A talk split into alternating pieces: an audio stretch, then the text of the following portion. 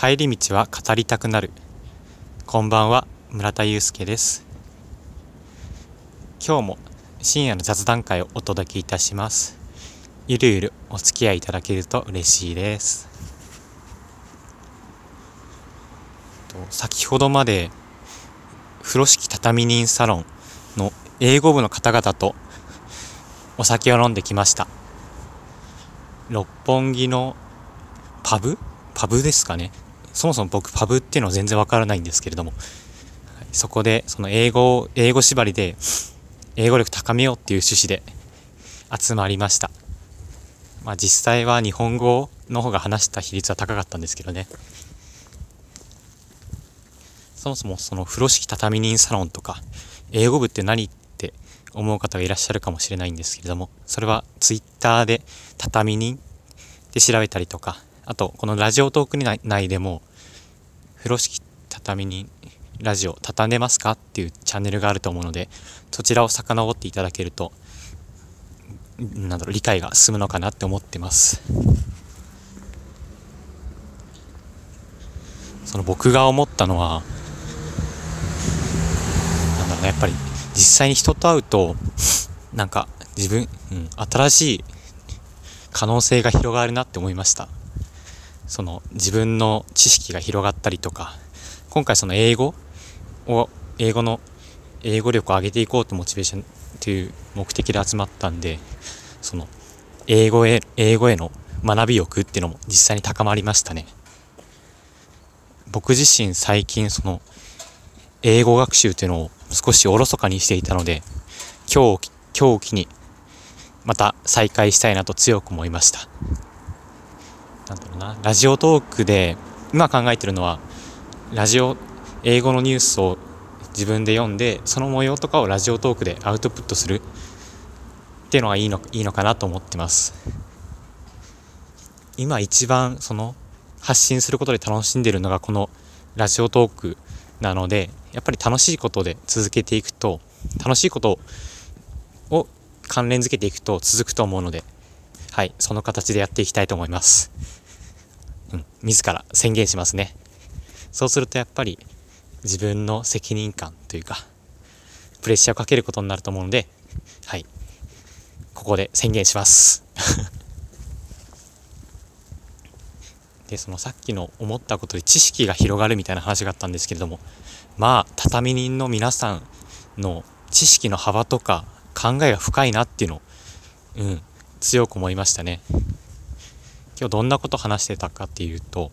まあ、まず最初はその英語で、英語での学習の報告、なんか英語での学習方法シェアとか、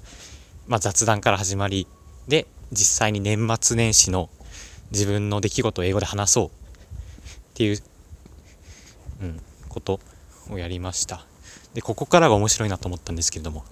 なんかどんどん関連性がないようなことにどんどん深掘りが進んだんですね。えー、っと、まず何だっけな。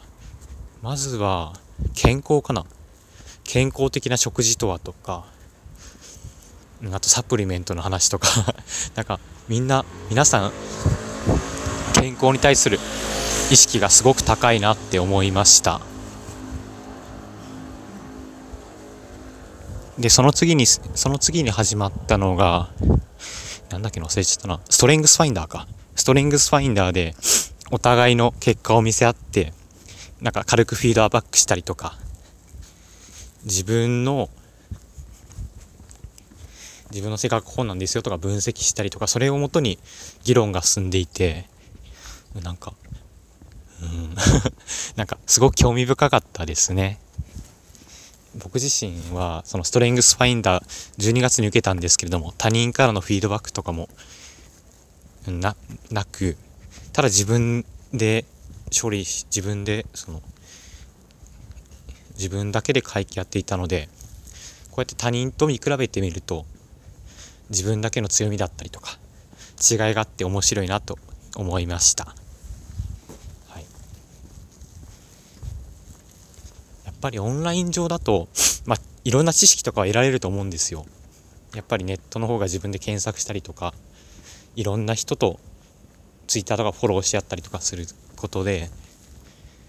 学びの機会は多いと思うんですけれども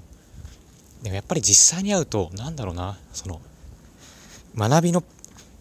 学びというかなんか行動に対するやる気モチベーションの熱量はすごく高まるんですよね。うん。実際に畳に英語部でメッセンジャーで活動してるんですけど基本的には。メッセンジャーでその僕は今日こんなことやりましたとか学習おすすめの学習方法とかシェアしてるんですけれども、まあ、それでも得られるわけですよ。自分はやんなくちゃなみたいな。でもやっぱり実際にその皆さんが僕はこんな風にしてるとかっていうのを直接話すことで、うん、やっぱりなんか駆り立たれるものがあるというか